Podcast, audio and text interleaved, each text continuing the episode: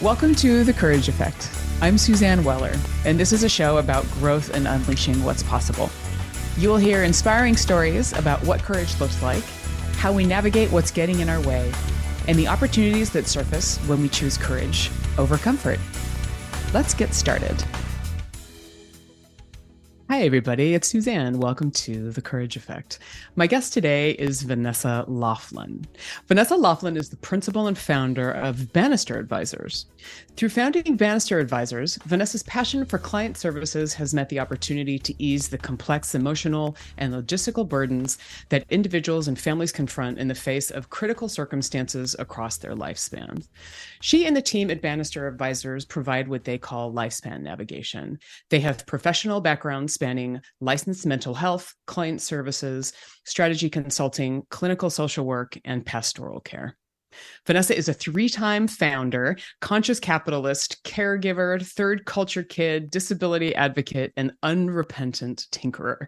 She was honored in 2019 by the Puget Sound Business Journal as a 40 under 40 finalist. She's a native of Whidbey Island, and she now lives in Seattle with her husband and two young sons. Vanessa, it's wonderful to see you. Welcome to The Courage Effect. Thank you so much, Suzanne. I'm really glad to be here. Such a pleasure to have you. Um, I love having you on the show because obviously you and the team at Banister Advisors every day you're facing you're you are tapping into so much courage dealing with a lot of really difficult circumstances in people's lives. So um, let's start with talking about courage. What what does courage mean to you as you as you go every day into not just navigating your own life but helping others to do the same? Absolutely, it's such a great question.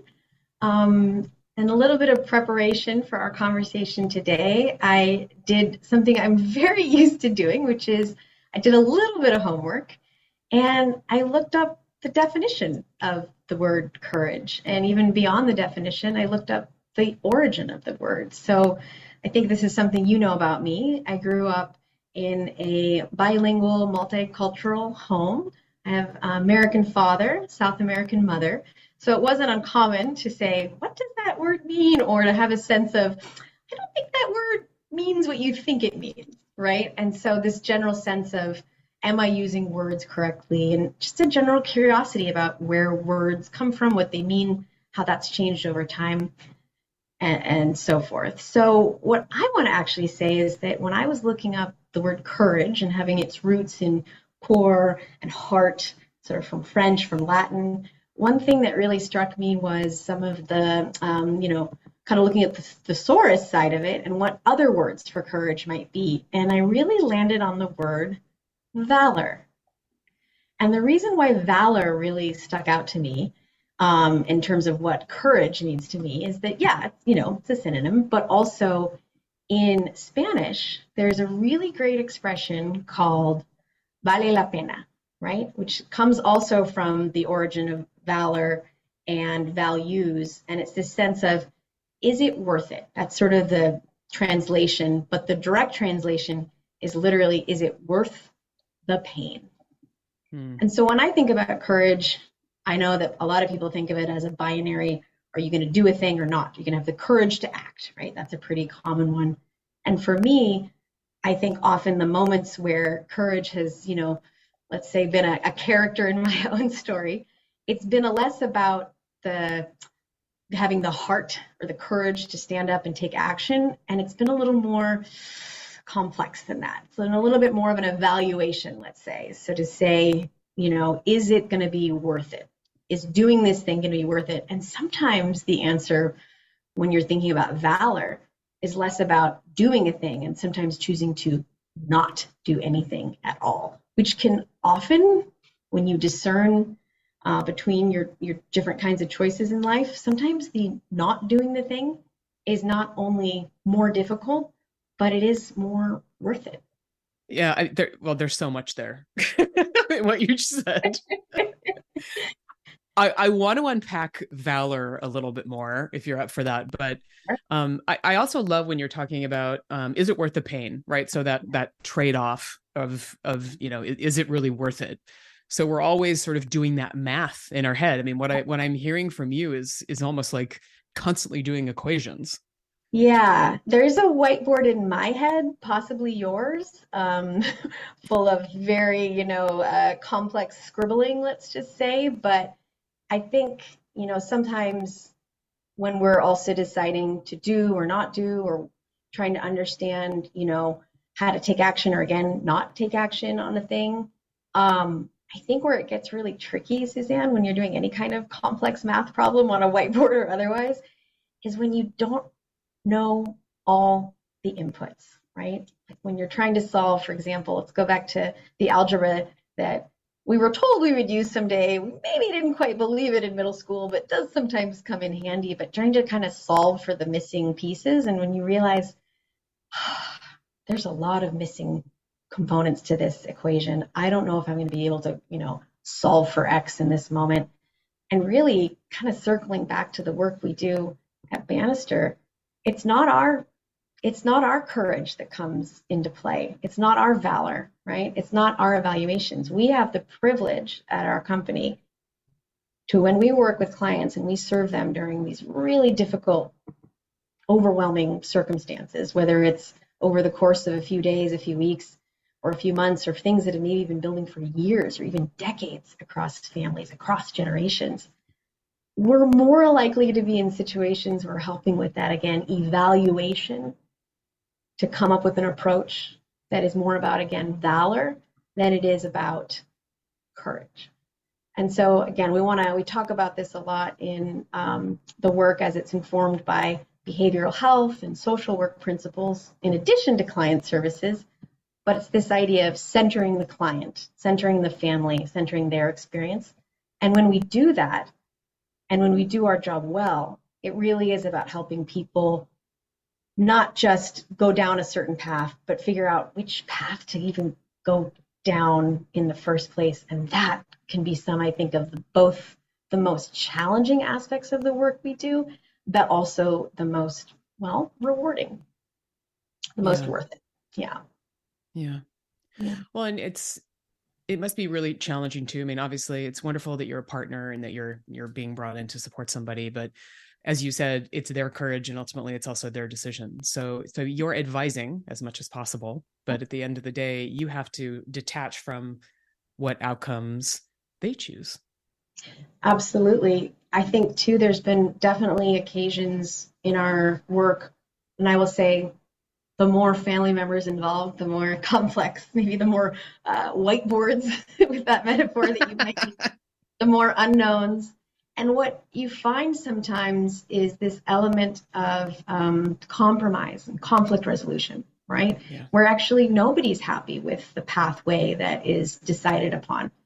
You know, we're often dealing with individuals who are navigating an end of life scenario right? Hospice or even someone who's actively dying. We might have a scenario where someone has passed away in a family, and then there's the sort of aftermath, the complexities to sort out amidst grief.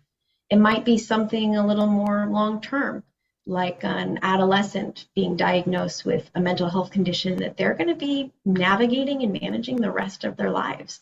So, again, it's not just about the parents we might be working with directly, but it's really about how are we supporting an approach that is maybe not going to be about fixing anything, but it might be more about minimizing regret. And again, that is a much higher level of math, right? So if we wanted to use the analogy, yeah, analogy, we're doing math. Okay, maybe we have addition, subtraction. We're solving for some, you know, um, equations and it's algebra. Well, then we start getting into like calculus, right? We're talking about derivatives and finding a min or a max, right? And so that's where the range of backgrounds within our team, anchored by our values, right, of shared values in order to serve our clients and help them really sort out and get through the decisions they're facing and the paths that they that they need to go down.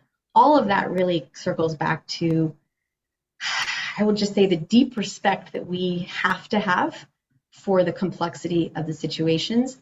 And to kind of close the loop, this idea of sometimes we might be able to surface you know, options A, B, or C and help a client and their family evaluate those options and kind of ask the question which, you know, which one's worth the pain, right? Because they're all going to involve some degree of difficulty, complexity, uh, energy, pain, struggle.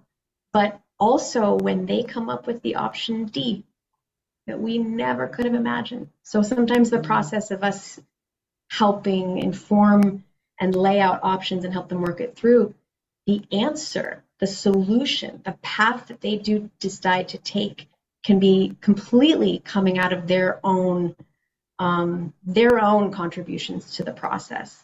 So that's something that I'll just wrap up by saying.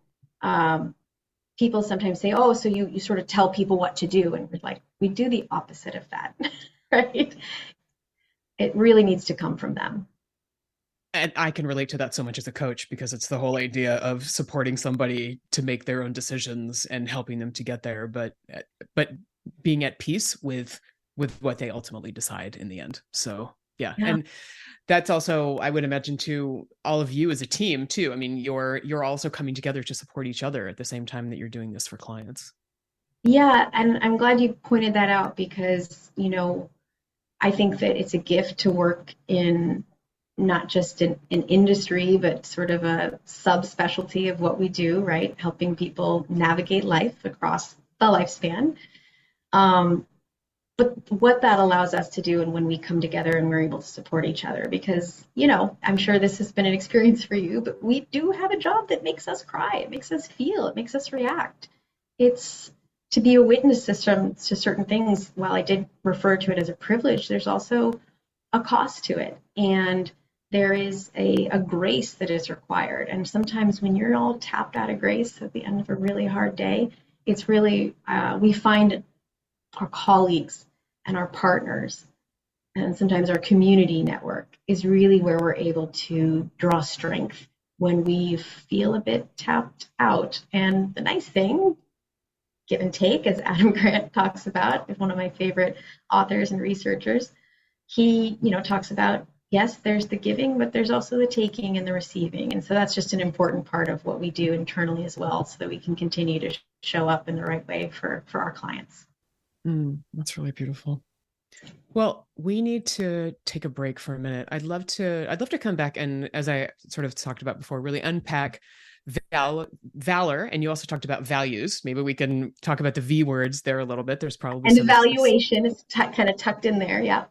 All right so maybe we can do that and also just talk about how that shows up for you and your your clients at banister advisors. So if you're listening this is the courage effect with suzanne. We will be right back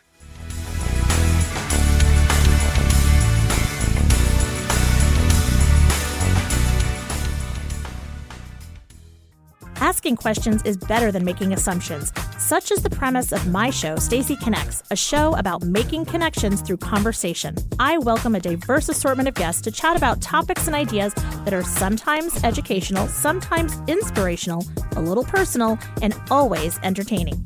Every week, I draw out and befriend the elephant in the room so listeners can connect with the unexpected. Listen live Tuesdays from 3 to 4 on Alternative Talk 1150 KKNW. Have something important to say? Want to help improve our world? Need to promote your business uniquely and effectively? KKNW is the answer. Our staff helps broadcasters and podcasters create professional sounding audio. Bring your talent and let our experts help you craft a radio show or podcast that best delivers your message. Learn more at 1150kknw.com. That's 1150kknw.com. KKNW, talk variety that's live and local. Alternative Talk 1150, online at 1150kknw.com.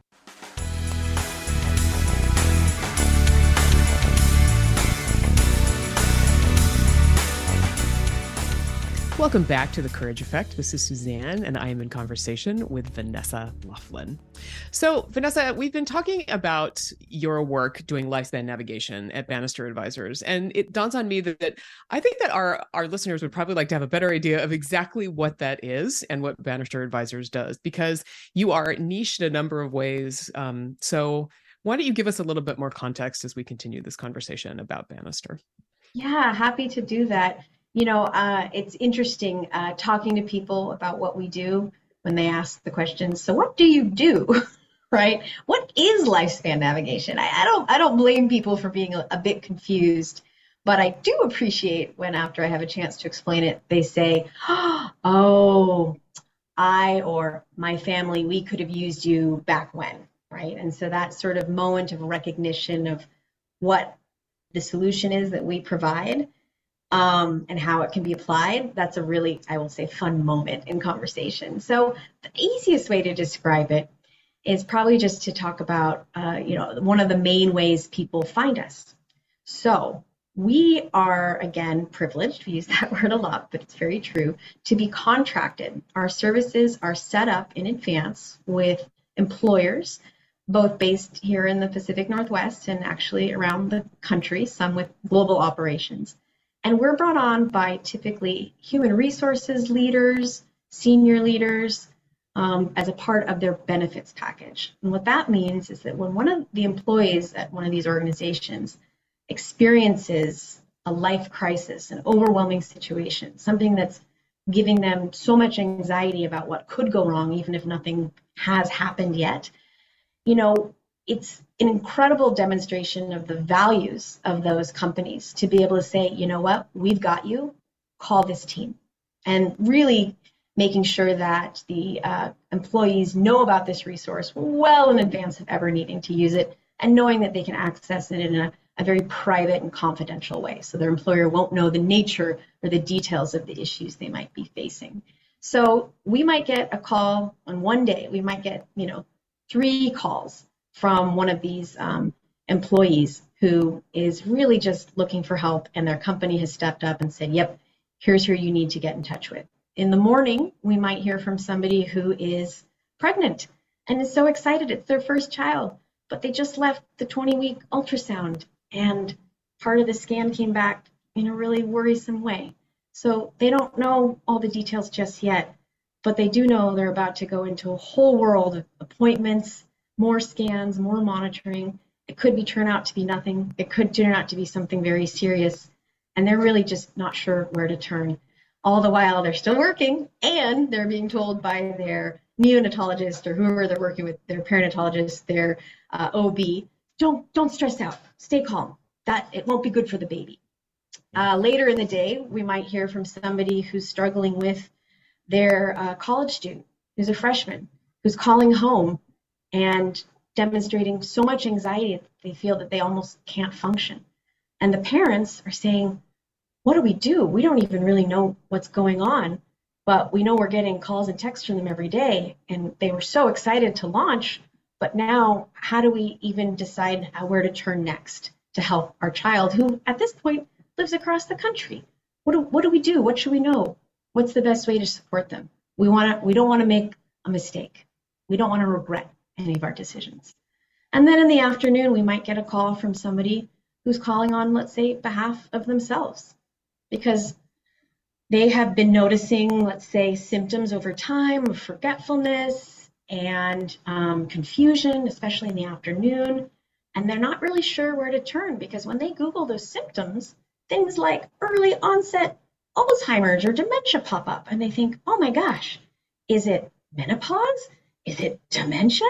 Is it something terrifying? Is it cancer? And they're stuck and they're in this moment of thinking, how am I going to figure out again what to do next in the context of being there for my family, being there for my friends, being there for work and my colleagues, but also, you know, what what comes next?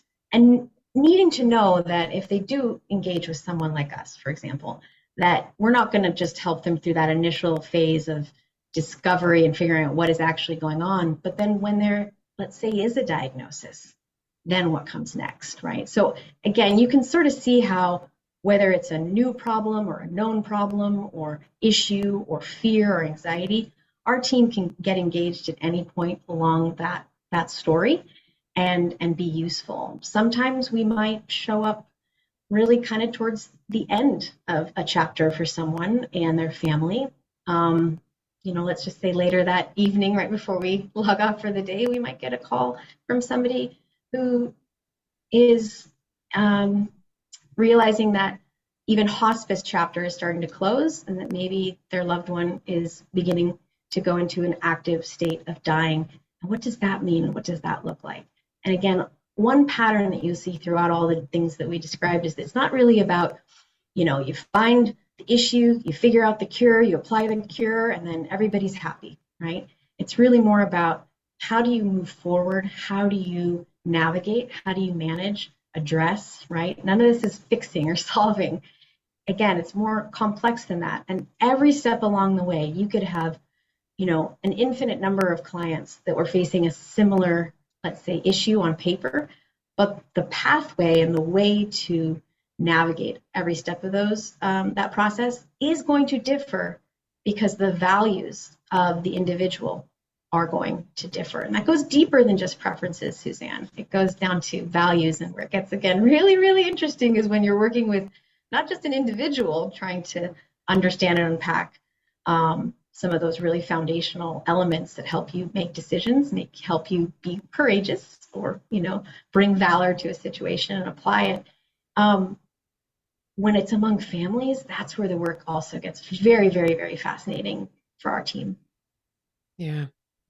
Well, I mean, I want to acknowledge you and your team for everything that you do and for helping people at so many challenging parts of their lives. And thank you for for summarizing that.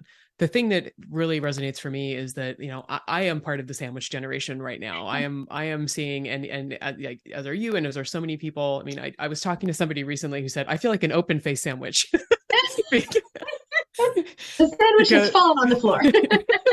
yeah, she's like because there's there's just it's a mess everywhere, yeah. and yeah. because there's so many there's so many people coming through their own their own issues just with health and otherwise mentally with you know like with the pandemic and otherwise aging parents children um it's it's such a challenge on so many levels and as you said too it's usually not just one i mean a lot of the time no. we're dealing with we're juggling multiple factors at the same time and there are so many different personal values and things that are in the dynamics and cultures. I mean, and you know this too. I mean, you know, as that third culture kid, how many different cultures are coming in, how important it is to honor different things that are happening.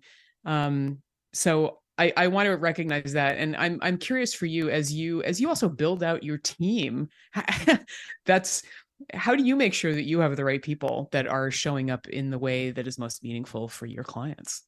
Yeah, well, you know, as I think we talked about before, we've now been doing this for, let's see, four years and 364 days. So tomorrow is our official five year anniversary, which is really exciting. Congratulations. I, I insist that everyone give us some extra credit, maybe like a couple extra years since we survived the pandemic, because that was, you know, caused a bit of a shock to the system, some detours, but we, we made it through. Um, so one of the things that we think a lot about when we're finding new members to join our team is really trying to understand how much can we push the limits of difference, different kinds of people, different kinds of experience, lived experience, cultural values, etc.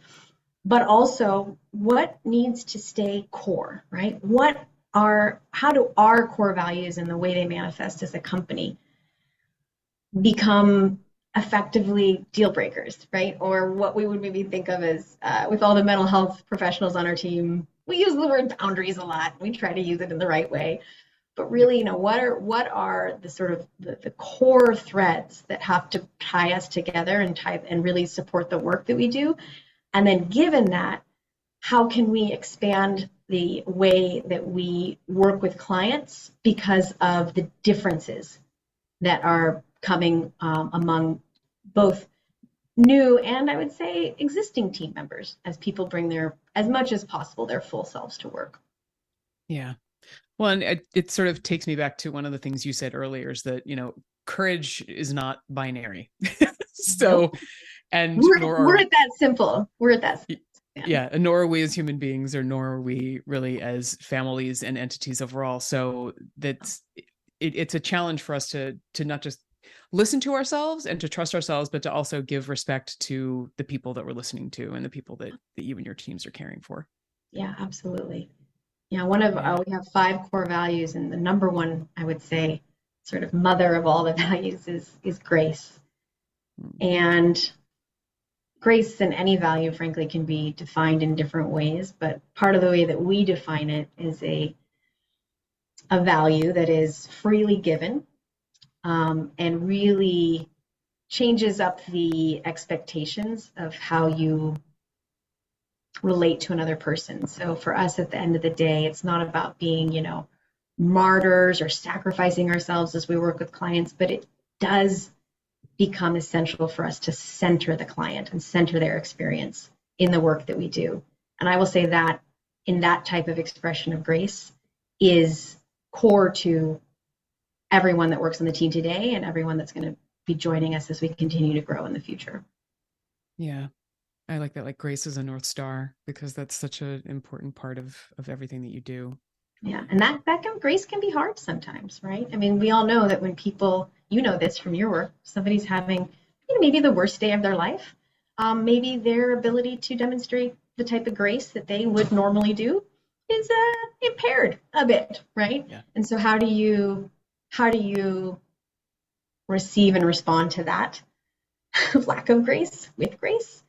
Again, I think it goes back to that idea of how when we're depleted, we look to those around us. And so, for the easy one, there is the colleagues and the team at Banister and how we show up for each other so that we can show up for the clients at the end of the day.